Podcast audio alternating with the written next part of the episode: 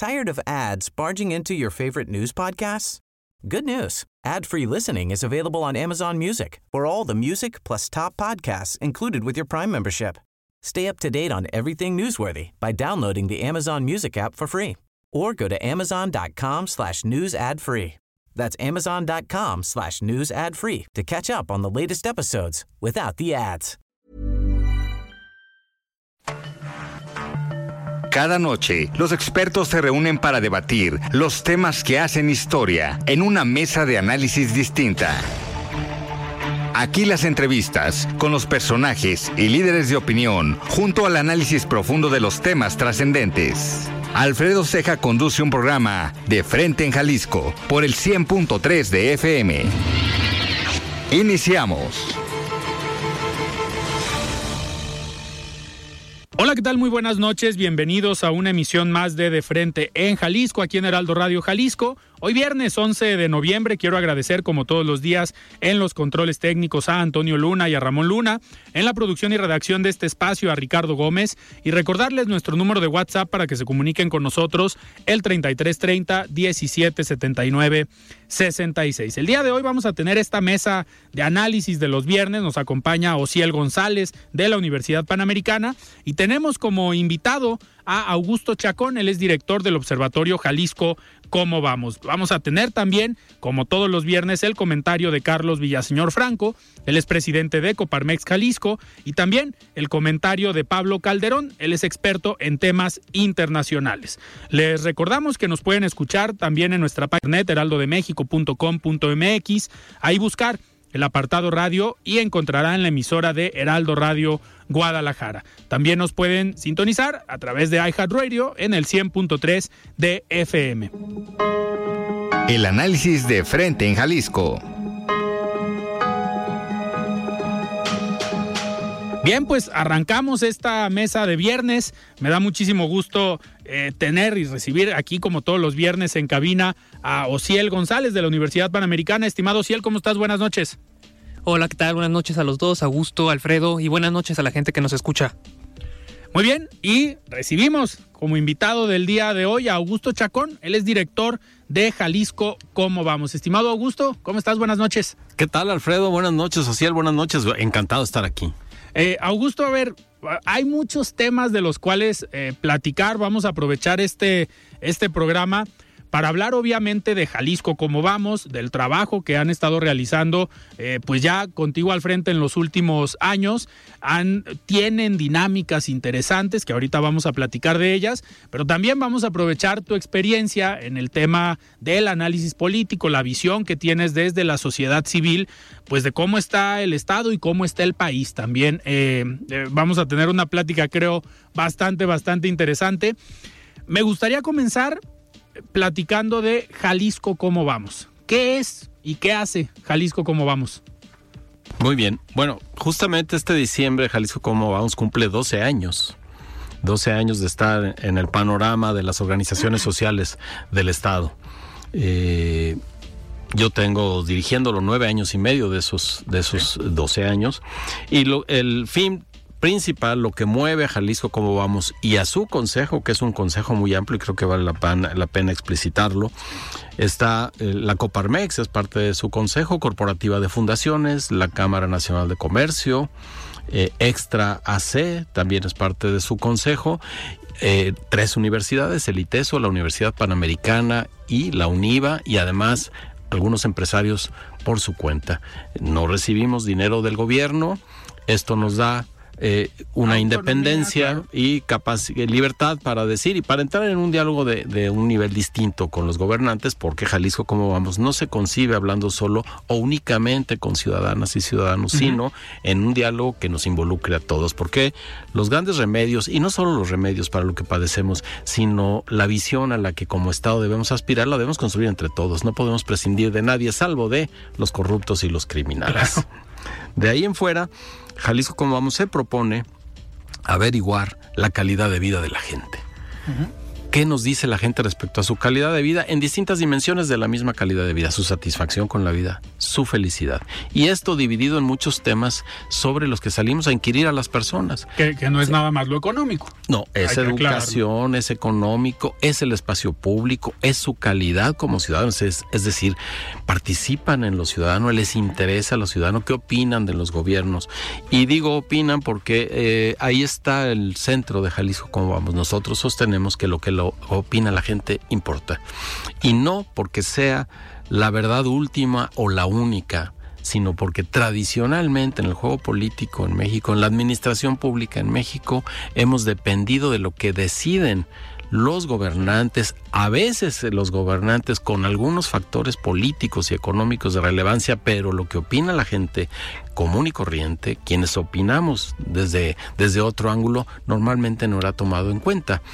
Esto trajo una crisis hacia mediados de los años 60, luego de que el mundo reportó un crecimiento económico como no se había visto después de la Segunda Guerra Mundial, 5% en promedio. Parecía que todo era miel sobre hojuelas, sin embargo, en las manifestaciones sociales no era así.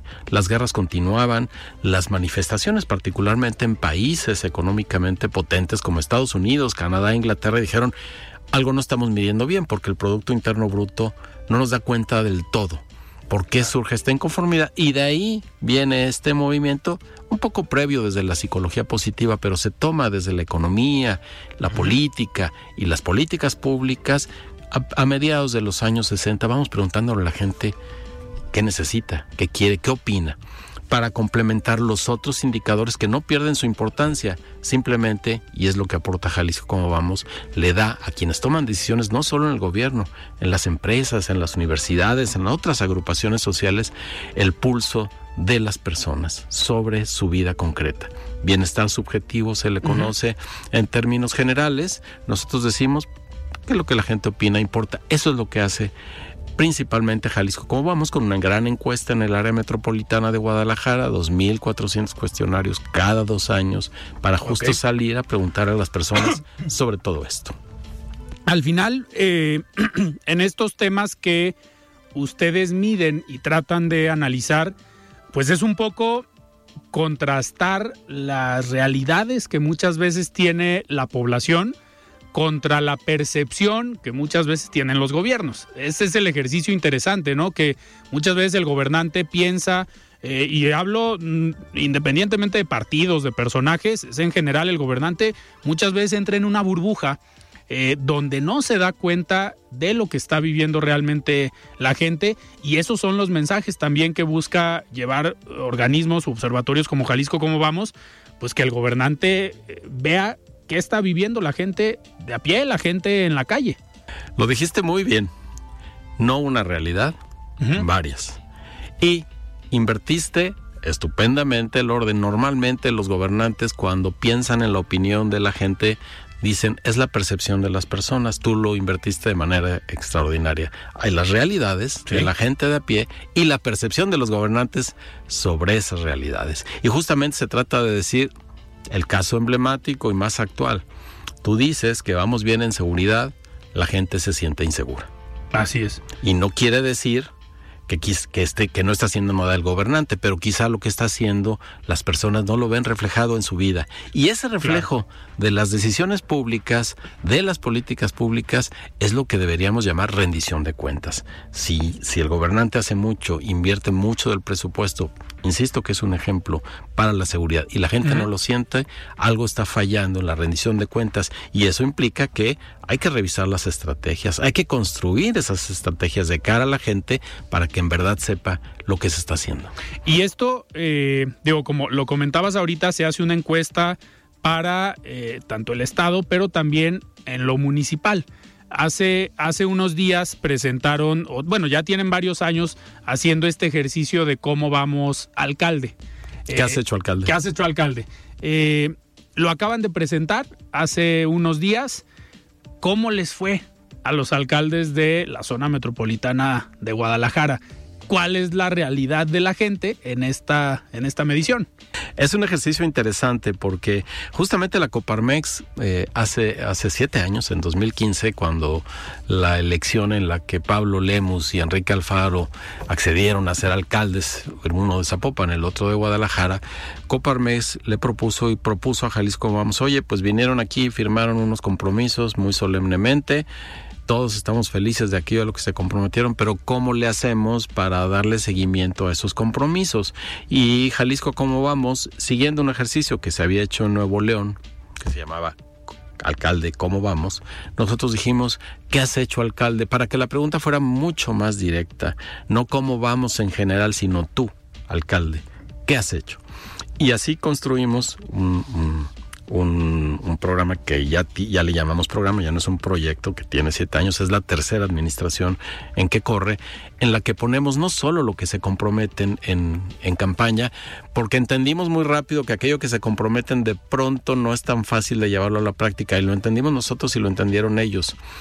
Y pongo un ejemplo que es burdo, pero me parece que, que da cuenta muy bien de la complicación. Un, un alcalde o un candidato a gobernador o una candidata a la presidencia de la República dice, me comprometo a hacer el bien. Y todos le aplaudimos. Y, nos sentimos muy bien, mira qué bien, va, va a ser buena y va a hacer el bien cuando te sientas con, el, con equipos técnicos, tú lo sabes muy bien, Alfredo, si bueno, vamos poniéndole indicadores, ¿no? Ponerse de acuerdo respecto a lo que es el bien y cómo medirlo no es sencillo. Y así con muchas otras cosas, ¿eh? Con la basura, con la seguridad, con el alumbrado público. Eso nos llevó muchos meses en aquel primer momento y en este más. Ahora se incorporaron al ejercicio ya no solo Guadalajara y Zapopan. Está el Salto, Tlaquepaque, Tonalá y Tlajomulco. Son seis municipios en donde viven un poco más de 5 millones de personas, en las que elegimos algunos indicadores en cinco ejes en los que vamos a medir, vamos a medir al, el trabajo de, los alcaldes, aunque en realidad, y debemos avanzar hacia allá, es medir el trabajo de todo el ayuntamiento, porque no solo es el alcalde, tiene un equipo de gobierno, tiene un equipo de trabajo, y eso ha sido muy bueno en la experiencia. Jalisco, como vamos, trabaja junto con, con, con, los equipos de los alcaldes para estos indicadores y estarlos midiendo. Y ha sucedido que algunas cosas les va bien y en otras no les va bien y tenemos que salir a decir, pues dijiste que ibas a llegar acá y no has avanzado nada. Claro.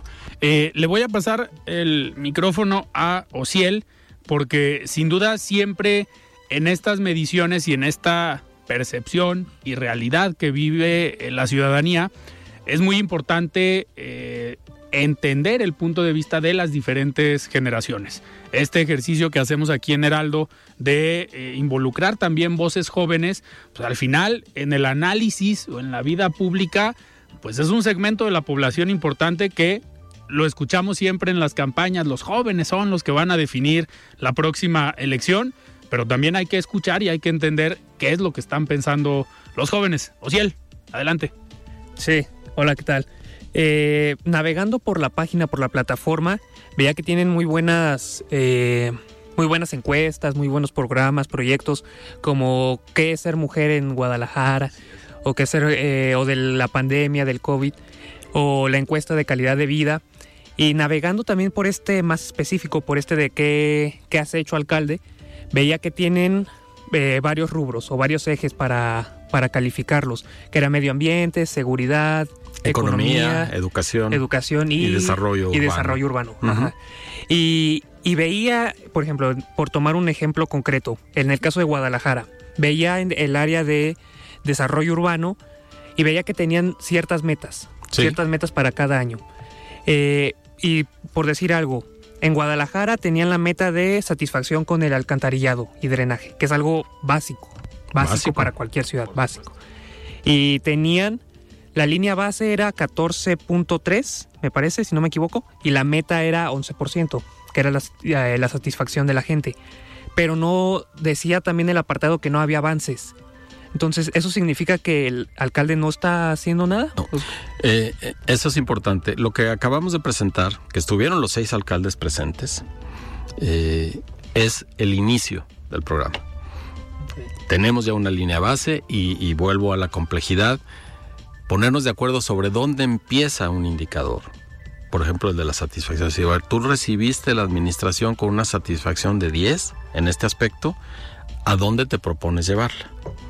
Ponernos de acuerdo y además quién la va a medir, porque no todos los indicadores son de Jalisco como vamos. Hay mediciones de la Secretaría de Hacienda, hay mediciones del, del INEGI, hay mediciones de Coneval y todo, todo se incorpora y nos ponemos de acuerdo para decir lo que digan ellos, eso es, estamos de acuerdo. Eh, lo que presentamos es la línea base y se está actualizando eh, los primeros datos nos están llegando ahorita. Quedamos de hacer un corte en agosto. No todos los indicadores se van a, actualizar en ese momento, pero habrá muchos. Y en diciembre, si todo va bien, aunque estamos considerando que sean las primeras semanas de enero, diremos, vénganse otra vez y vamos a ver ahora sí, de la línea base, qué tanto ha avanzado y qué tanto ha ido de regreso. Les pongo un ejemplo que fue muy llamativo en, el, primer, en, la primera medición de que has hecho alcalde. Enrique Alfaro encontró una, una administración en la que eh, más o menos 50% de los contratos y de las obras públicas se había adjudicado de manera directa. Él dijo, no, eso no puede ser, lo voy a bajar, voy a llegar a 40 y así quedó establecido. Pues lo llevó a un poco más de 60%. Y lo dijimos no quiere decir que él se equivocó, quiere decir que la realidad, la realidad, quizás se le atravesó y que quien tomó las decisiones antes por algo lo hizo de, esa manera. Hay que bajarlo, por supuesto, las licitaciones deben ser públicas, pero también hay que entender la realidad de la administración pública y para eso sirve que has hecho alcalde. Lo que presentamos son estas líneas bases que están compuestas y es un trabajo que estamos haciendo junto con el Coparmex, y eso es muy importante hay dos, dos, dos entradas para, para que has hecho alcalde. Evidencia, eh, indicadores, que está claro, y evidencias. Porque a veces, y pongo el caso de algunos municipios de los que ahora son nuevos, que los metimos a mejora regulatoria, pero no tenía nada. No habían empezado con ese proceso. Y por ejemplo, el Salto dice, bueno, me comprometo a tener el censo de los trámites municipales que parecerá menor, pero quienes hemos estado cerca de una administración ya sea directa o indirectamente, sabemos que saber cuántos trámites se hacen en un municipio no es cualquier cosa. Y eso cuando nos entregue ese censo, le llevamos, no es un indicador, es una evidencia, es una evidencia de que se está moviendo en el sentido que es correcto para una mejor administración y una mejor administración pensando en la metrópoli, no solo en el municipio, que ese es otro de los empujes de que has hecho alcalde. Los distintos alcaldes o gerentes de su municipio tienen que tener una visión metropolitana. Eh, ahorita, ahorita que comentas esto, Augusto, de la visión metropolitana, una característica que han tenido dos de los alcaldes de la zona metropolitana de Guadalajara, Pablo Lemus en Guadalajara y Juan José Frangé en Zapopan, ha sido esta coordinación que eh, tienen entre los dos municipios. Ya lo hicieron en servicios públicos municipales, lo están haciendo también el tema de seguridad pública. Eh, desde Jalisco, ¿cómo vamos con los expertos y con los análisis que tienen? ¿Es viable esta coordinación? Eh, ¿Se esperan buenos resultados? Eh, yo, obviamente apenas empiezan las, las mediciones, pero sí se ve como un rumbo y que hacia allá vaya a lo mejor la práctica en otras partes del mundo. se ve viable. Ok. Eh, y no solo es eso, creo que es deseable. Sí. La verdad, le preguntarle a la gente cuál es el estado de las banquetas, por ejemplo eh, de veras la gente que nos responde está pensando en las banquetas de su municipio o quizá vive en un municipio y trabaja en otro y se desplaza más en el otro caminando y en realidad está pensando en el otro. ¿no? En el caso de la seguridad sí acotamos porque les preguntamos sobre la seguridad en su colonia, qué tan se siente, seguro se siente en su colonia y sí podemos saber si la respuesta municipal es municipal, pero hay otras en que la respuesta, la basura sabemos que es eh, los desechos, los desechos sólidos, los desechos líquidos, sabemos que es un asunto metropolitano, que tenemos que trabajar en la lógica de metrópoli. Yo creo que es viable, yo creo que es deseable, pero aquí hay un asunto político de por medio. A final de cuentas, ser alcalde o ser gobernador o ser diputado o diputada o, presidente de la República implica ejercer cierto grado de poder. Y los presidentes municipales tienen principalmente dos. la, la, policía que está a su disposición y el uso de suelo. De su firma depende qué uso se le da a los distintos suelos. Así que imagínense lo que implica metropolizar por ejemplo, el desarrollo urbano, si en Tlajomulco tienen que ponerse a tono con el uso de suelo que se hace en Zapopan. Estamos metiéndonos, metiéndonos en el ámbito político donde el juego de poder tiene un rol que podríamos pensar que es neutro, que ni es bueno ni es malo, pero realmente nos ha resultado a final de cuentas malo, porque vemos disparidades, porque la desigualdad en la ciudad es evidente, y no solo la desigualdad económica entre individuos, la desigualdad del desarrollo de la ciudad. Claro. El, Salto tiene muy pocas banquetas. Claro, tiene una porción rural, pero la gente dice, yo no tengo banquetas. En Zapopan también es muy alto, en Tlajomulco. Guadalajara solo 1% dice no tengo banquetas. Porque está después, todo urbanizado, en teoría. Después hay que ver la calidad de las banquetas, ¿no? Y pensando en eso básico, que decías, eh, Alfredo, del drenaje y demás, más básico que la banqueta, no se puede, es el, el, salario mínimo de los servicios públicos. Y no solo eso, es fundamental para fortalecer el tejido social. Claro. Para que esa savia que se llama sociedad corra sanamente, aunque sea para ir a la tiendita para encontrarse con, la vecina. Eh, y tenemos un déficit en banquetas y en calidad de las banquetas. Hace, hace algunos meses platicando con un alcalde, no voy a decir el nombre para no evidenciarlo, eh, me preguntaba, oye Alfredo, ¿cómo ves el municipio? A partir de mi llegada. Y mi respuesta fue mal. Eh, me decía, ¿pero por qué? Un tema, tu comunicación, creo que hay temas a mejorar pero otro tema, los servicios públicos. Era el ejemplo que, ponía. Y le preguntaba yo, ¿cuál es la mejor zona de tu municipio? Ya era muy obvio cuál iba a ser la mejor zona de ese municipio. Casualmente, en una de las mejores esquinas o de los mejores cruces de ese municipio, hay una esquina que no tiene banquetas. Y le decía, a ver, no necesito irme a las zonas donde no hay pavimentación, donde no hay alumbrado, donde no hay servicios públicos, porque en esta zona que es tu mejor cruce, tu mejor zona, tienes una esquina sin banquetas. ¿Qué pasa? Entramos otra vez a la realidad del gobernante, que a lo mejor anda en camioneta diario, una camioneta blindada, una camioneta con una muy buena suspensión, no se da cuenta ni de los hoyos en la calle, ni camina la banqueta, porque era una buena zona. Entonces le dije, ¿para qué me voy a otra zona? Ahí tienes el ejemplo. Una muestra, claro. Sí. Sí, muy bueno. Entonces es un, digo, y al final millones de personas tienen eso como problema. Ya no hablemos de la accesibilidad universal. Eso ya es otro, ya es otro tema. Pero si nos vamos a lo más básico, creo que es un indicador clave. Qué bueno que pusiste este ejemplo de las, de las banquetas.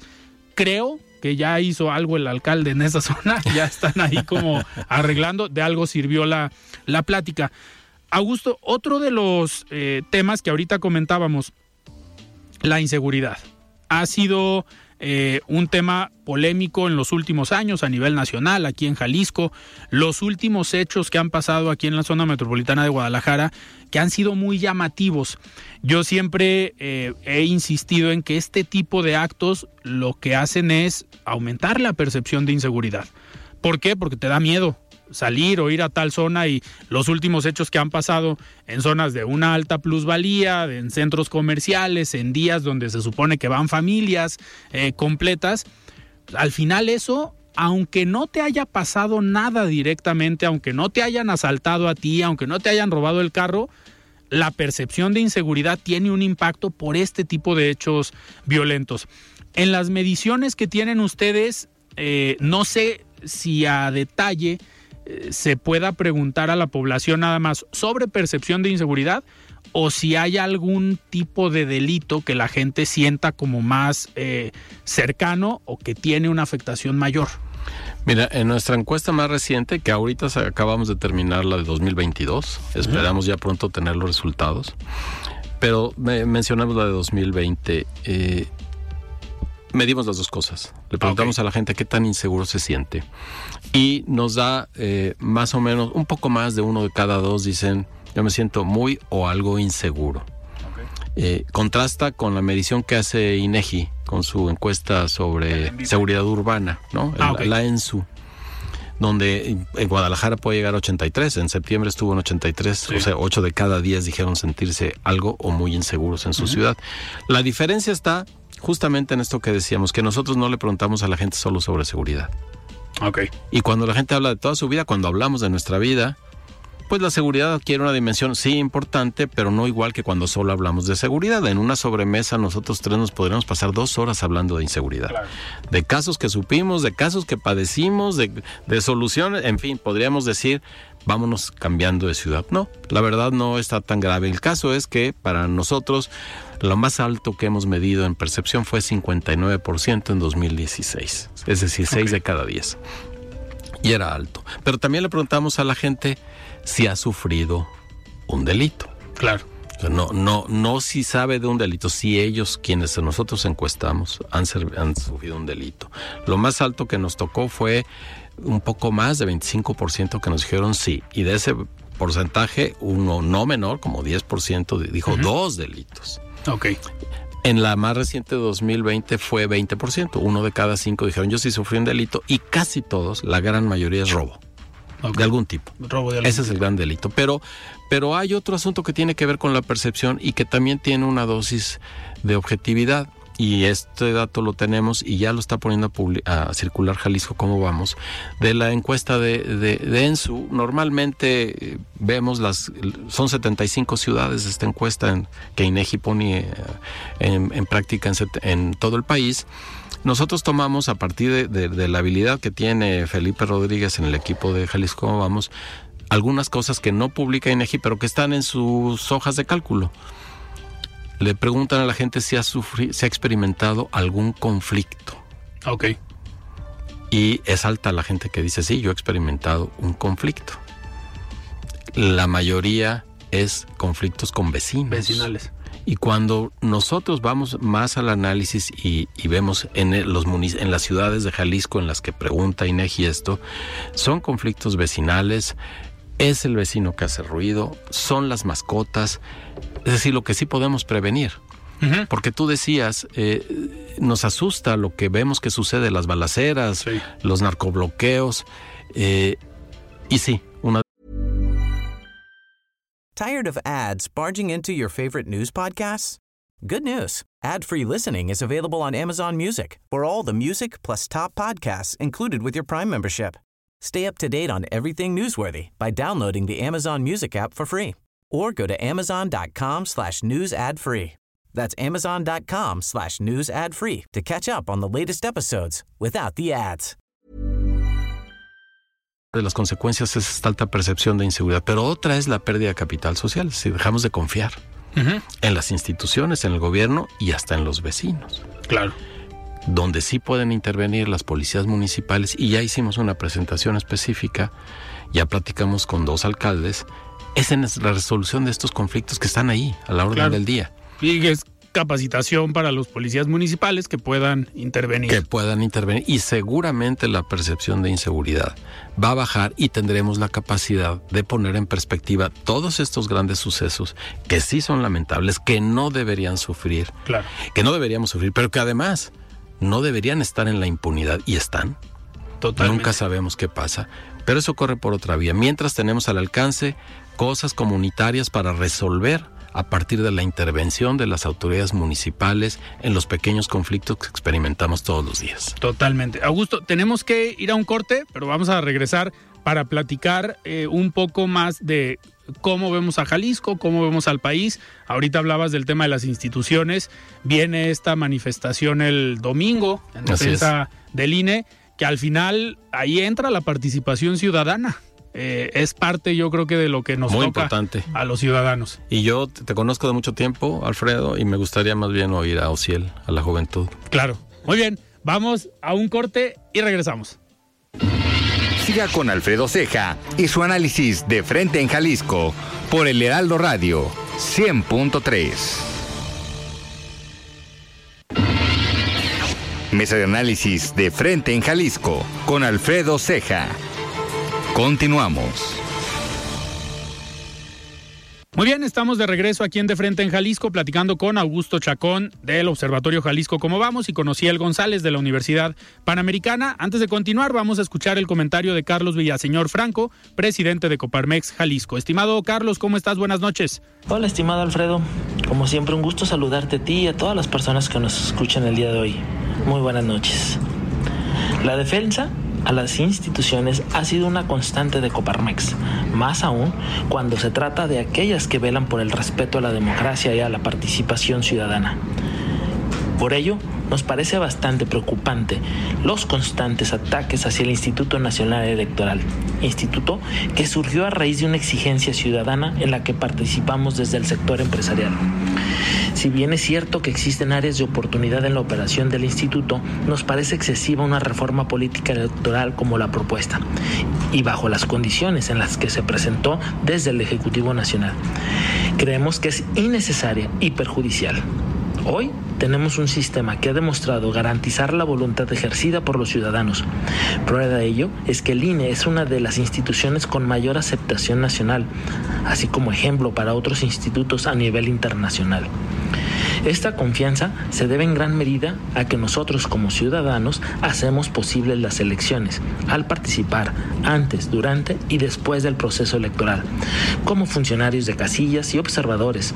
Recordemos que los inicios del IFE, hoy INE, fue gracias al compromiso y exigencia de empresarios, pero también de sociedad civil.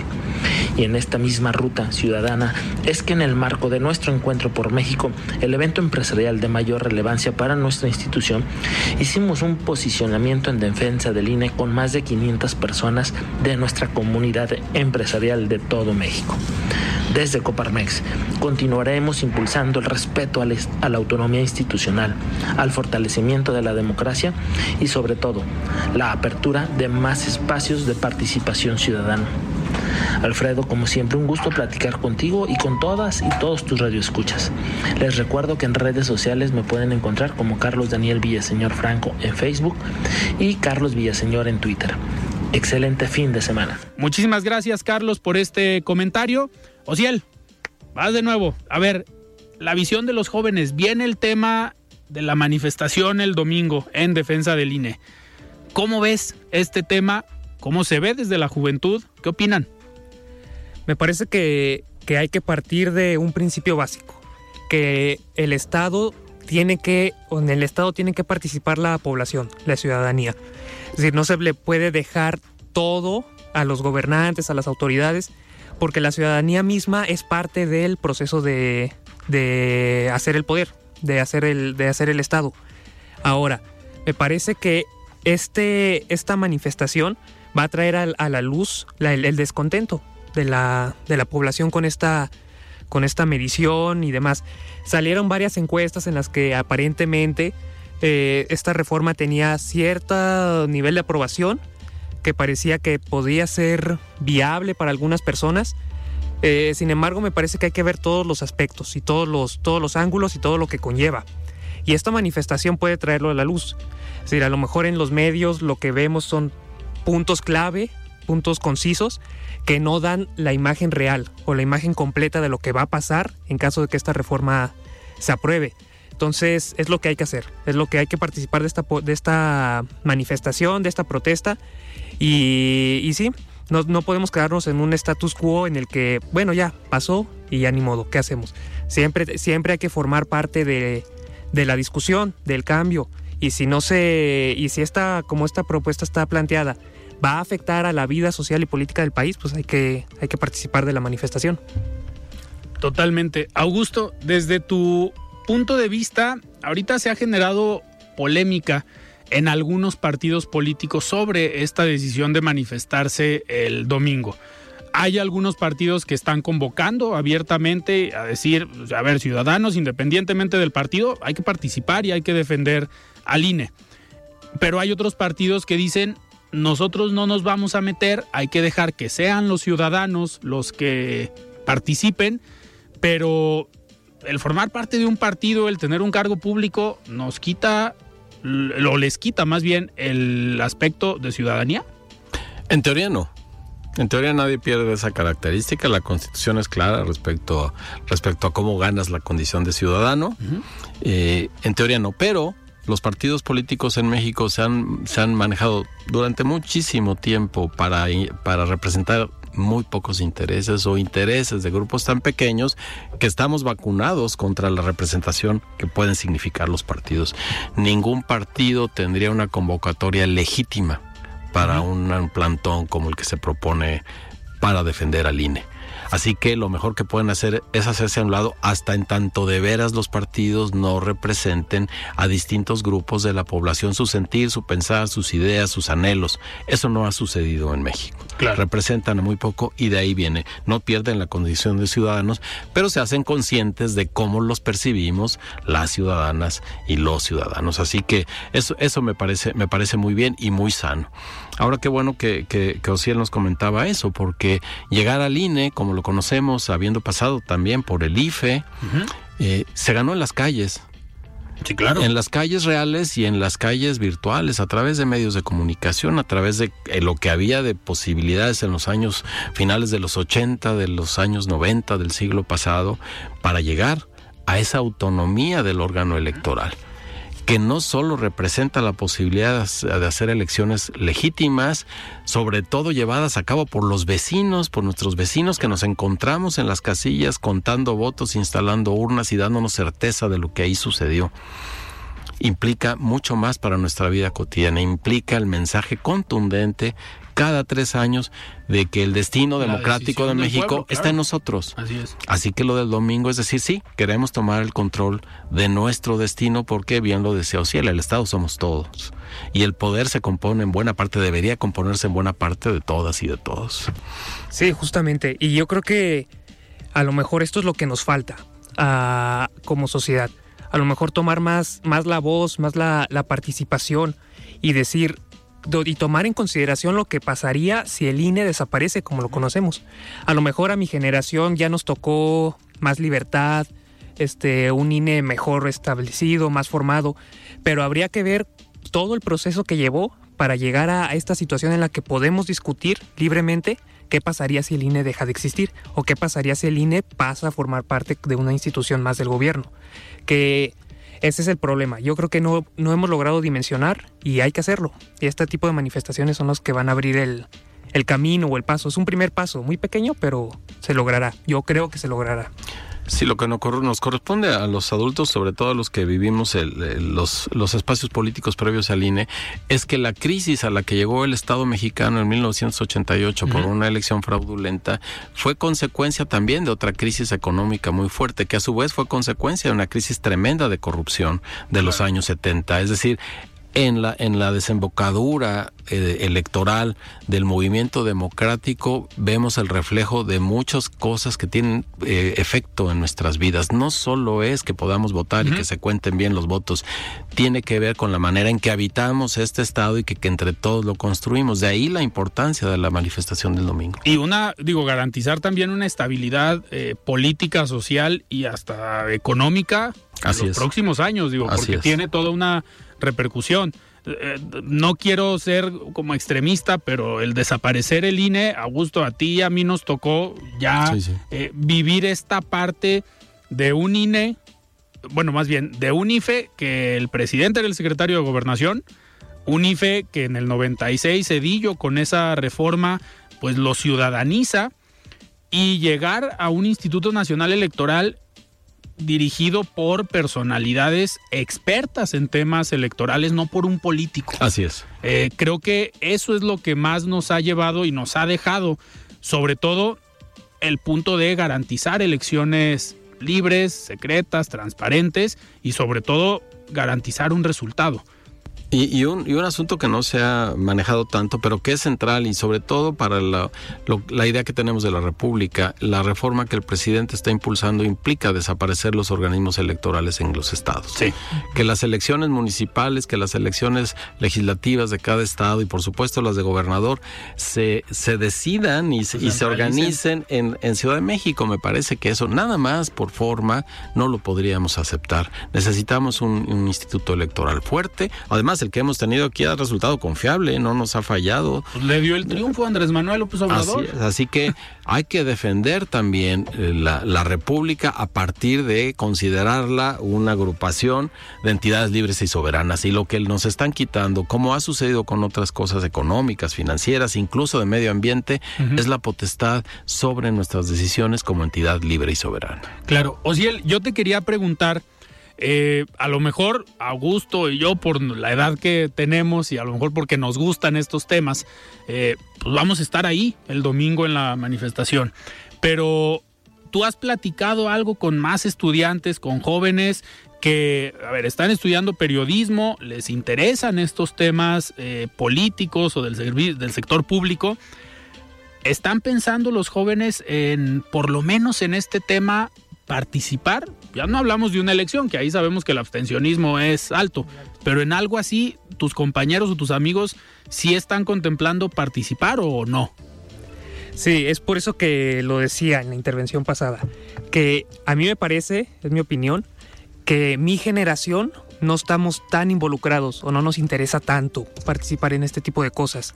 Eh, sí conozco personas que van a ir de la misma universidad y amigos de otras universidades, pero son mínimos, es un porcentaje mínimo, porque a mí me parece que nosotros, nuestra generación, lo vemos todo tan sencillo, como que ya nos, se nos dio todo, se nos dio un INE bien establecido, se nos dio una democracia, se nos dio la participación de, de votar libremente, en secreto, sin represión ni nada que, no nos que parece que no nos que no, no dimensionamos en realidad lo que pasaría si, si, el INE desaparece. Incluso lo que mencionaba de, que desaparecerían los organismos locales estatales de, para las elecciones. Eso a mí me parece lo más peligroso de esta reforma. Eh, y no lo, no lo estamos viendo. Nosotros que vivimos en Jalisco un estado importante en Guadalajara una ciudad importantísima la segunda o tercera del país y que estemos tan indiferentes a este problema, me parece que es un, es un problema intrínseco de mi generación que, que habría que cambiar. Y a lo mejor tomará que de verdad pase esta reforma para que de verdad dimensionemos qué va a pasar. Pues esperemos que no lleguemos a ese punto. A, la necesidad, esperemos, sí, que no lleguemos a la necesidad de experimentar eso en carne propia. Y, es, es, es, curioso porque eh, México ha sido sabio en muchísimas cosas, es decir, sabio en términos de, sociedad y, del gobierno, los gobiernos que nos hemos dado. Ahí tenemos Oaxaca y varios estados con alta población eh, de, pueblos originarios que, que se rigen por, por usos, y costumbres y nunca ha tenido el Estado mexicano problema en congeniar con eso. Tendrá algunos otros problemas, por ejemplo, de género, de algunas otras cosas, pero en términos de elegir autoridades no hemos tenido problemas. Y ahora la propuesta es no, todo eso se acaba. Vamos a dejar en manos de los partidos las listas de, los legisladores y que ellos nos digan quiénes y nosotros solo votaremos como porcentaje, ni siquiera por las personas. Sí, hay, que aclarar que no están quitando los plurinominales, al contrario. Los están incrementando. dejarían a los plurinominales como diputados o senadores principales. Así es, así que hay que, hay que, hay que defender a la República en el sentido más profundo del, del, término República. Eh, Augusto, uno de los, hablábamos ahorita de la participación ciudadana, me ha ha sorprendido en las últimas semanas que hemos visto comunicados de la Iglesia Católica, de los organismos empresariales, de algunas universidades o instituciones académicas, pero haciendo, digo, en reuniones esta última semana con algunos organismos empresariales, eh, con organizaciones de la sociedad civil, algunas sí están llamando a participar en, en la manifestación del domingo. Pero creo que es el tema que puede generar esta conciencia y esta participación ciudadana. Comentaba un, organismo empresarial que no tenían ellos todavía una convocatoria o no estaban pensando todavía en movilizar eh, a sus agremiados para participar el domingo, porque ellos ya habían mandado un comunicado.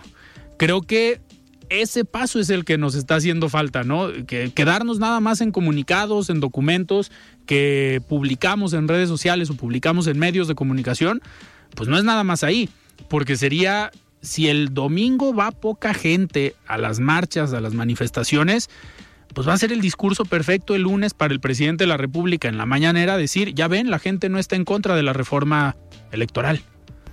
Sí, eh, sería ideal tener una concentración masiva, pero tienes razón, Alfredo, hemos fallado porque creemos que a partir de lo que eh, digas tú o, digan algunos, algunos líderes de opinión, a otros líderes de opinión, o si el que ahora está también en carácter, en, en carácter de convertirse en líder de opinión, la gente nos va, a, nos, nos va a escuchar porque lo estamos diciendo nosotros y lo que nos ha fallado es eso, que necesitamos ser didácticos, explicar a la gente por qué es importante y que tome cada quien su criterio, no para que todos pensemos lo mismo, no para que nos sumemos a críticamente al plantón, sino porque de veras lo hacemos parte de nosotros. Y en eso los organismos empresariales tienen una enorme ventaja, la de ser didácticos, la de explicarle a sus agremiados por qué porque es importante participar. no solo que lo está haciendo es Coparmex. Lo está haciendo muy bien y no solo en términos de sus agremiados, en términos de comunicación pública, lo está haciendo muy bien y creo que eh, necesitamos justamente que esta comunicación se conciba horizontalmente, es decir, yo no sé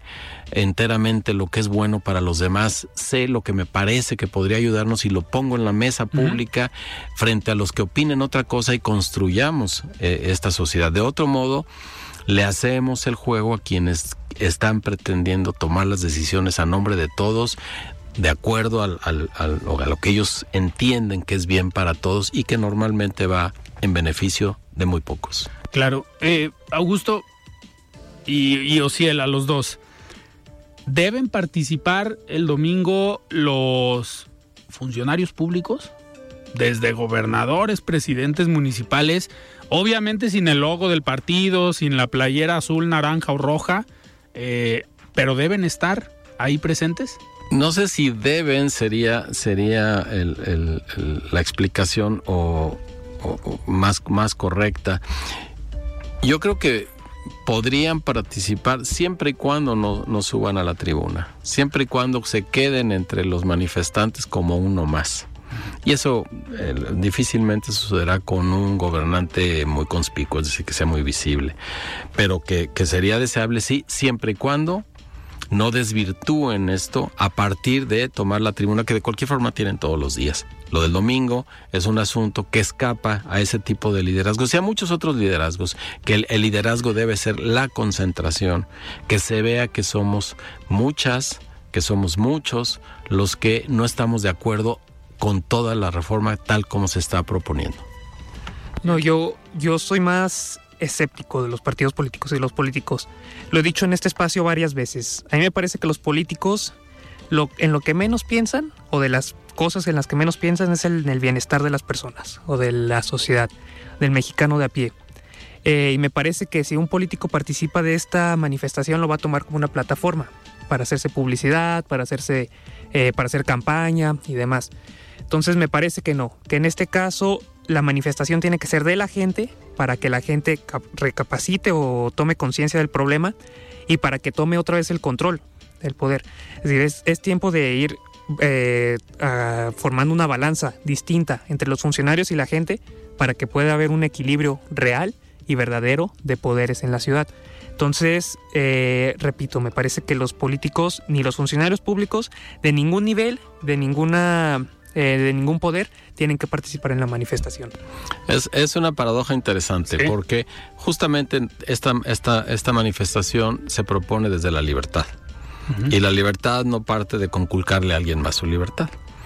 Yo creo que hay que dejarles la libertad de que vayan, pero, y ahí coincidimos, o si lo dije en mi primera intervención al respecto, en que no se suban a la tribuna. Claro. Que mucha gente se va a hacer promoción en redes sociales, se va a tomar selfies para decir aquí estoy y gracias a mí esto sucedió y yo. Eso no lo vamos a evitar, ni de los políticos ni de otros acomedidos y acomedidas que nunca faltan. Pero que no se suban a la tribuna, que no quieran apropiarse de un movimiento que es ciudadano, pero corramos con el gesto que ellos nunca nos hacen. Eres libre de ir si quieres. Claro. Para lo que no tienes opción es subirte, subirte a la tribuna y decir que tú que, es algo que están controlando, al menos en la marcha o manifestación de la Ciudad de México. Todo indica que el único que va a hablar es José Waldenberg. Eso dijeron hoy en la mañana. Eso dijeron, que es eh. el primer presidente que tuvo el Instituto Federal Electoral ya ciudadano. Y, no solo eso, o sea, no, no solo sus antecedentes como el, como el presidente ya ciudadano, sino como un pensador de lo social y de lo político y de lo electoral, que es histórico. Y que José Goldenberg va a estar ahí, no me parece que él esté mal. La declaración que hizo ayer el gobernador Enrico Alfaro no me pareció nada mal. Su toma de postura ante la modificación del INE no me parece nada mal. Ya lo dijo, él tiene esa tribuna. La del domingo es una tribuna que no les compete. Aunque insisto, no les podemos conculcar la libertad de que ahí abajo, entre todos, y no va a suceder, claro. se pongan hombro con hombro. Muy bien, pues nos tenemos que despedir. Antes de irnos, vamos a escuchar el comentario de Pablo Calderón, él es experto en política internacional. Estimado Pablo, ¿cómo estás? Buenas noches. Hola Alfredo, ¿qué tal? Muy buenas noches a ti y a todos tus radioescuchas de, de Frente Jalisco de Aldo Radio. Como siempre, muchas gracias por la invitación y por abrirme este espacio para comentar y para dialogar sobre temas de política internacional en tu programa.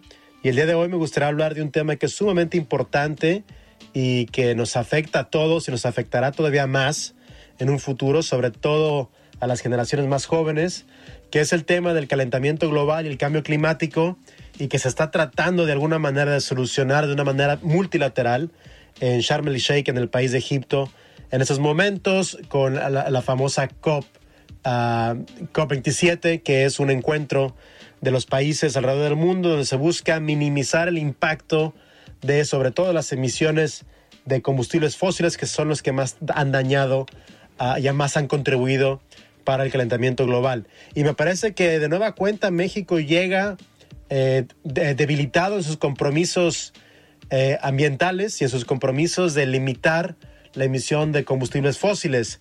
Bien es cierto que Andrés Manuel López Obrador, tras la visita de John Kerry, anunció un nuevo programa ambicioso de eh, corte de emisiones, de emisiones de combustibles fósiles y se comprometió a reducir de 36% a 40% las emisiones de, de, México para el 2030 y así incrementar sus objetivos que había uh, acordado en el Tratado de París. Pero sin embargo se queda una promesa básicamente vacía debido a el poco apoyo que ha mostrado Andrés Manuel López Obrador por energías renovables y la apuesta tan grande que ha hecho el gobierno de México a los combustibles fósiles, con las refinerías que ha comprado en los Estados Unidos, con la reactivación de la industria del carbón eh, en México. Y básicamente es difícil de ver cómo Andrés Manuel López Obrador va a poder cumplir con ese objetivo o uh, esa promesa que hace, que me parece una promesa bastante vacía.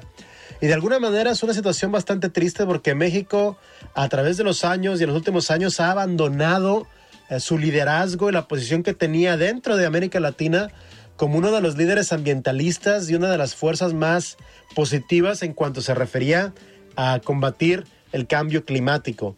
No cabe duda que Andrés Manuel López Obrador ha completamente abandonado ese título y ese papel y es sumamente preocupante para la región de América Latina que las dos economías más grandes de la región, Brasil y México, han eh, completamente dado la espalda al problema del calentamiento global e inclusive se declaran uh, de alguna manera ambivalentes ante dicho problema y han apostado en su mayoría por eh, los, los energéticos que más contribuyen al problema. Me parece que es momento de que México tome la iniciativa de nuevo y se convierta nuevamente en un líder de América Latina en el combate del cambio climático, el calentamiento global, pero esto necesita un cambio de política y un cambio de dirección del gobierno de López Obrador y sobre todo necesitaría reconocer que a lo mejor se cometió un error y como todos sabemos, eso no forma parte del arsenal del presidente Andrés Manuel López Obrador. En fin, hasta aquí mi comentario, Alfredo. Como siempre, muchas gracias y nos escuchamos en un par de semanas. Muchísimas gracias, Pablo, por este comentario. Ociel, nos despedimos. Un viernes más. Buenas noches. Un viernes más, una semana más. Buenas noches, Augusto, Alfredo, y buenas noches a la gente. Augusto, muchísimas gracias por estar aquí en De Frente en Jalisco. No, hombre, Alfredo, muchísimas gracias por invitarme. La pasé muy bien. Ociel, mucho gusto, felicidades. Y aquí estoy. Buenas noches a todas, a todos. Perfecto. Yo me despido. Yo soy Alfredo Ceja. Si pueden, participen el día domingo. La democracia es algo importante para el futuro de nuestro país. Sin duda. Y nos escuchamos el próximo lunes. Muy buenas noches. Alfredo Ceja los espera de lunes a viernes a las 9 de la noche para que junto con los expertos y líderes de opinión analicen la noticia y a sus protagonistas. Esto fue De Frente en Jalisco, otra exclusiva de El Heraldo Radio. Tired of ads barging into your favorite news podcasts? Good news. Ad-free listening is available on Amazon Music. For all the music plus top podcasts included with your Prime membership. Stay up to date on everything newsworthy by downloading the Amazon Music app for free or go to amazon.com slash news ad free. That's amazon.com slash news ad free to catch up on the latest episodes without the ads.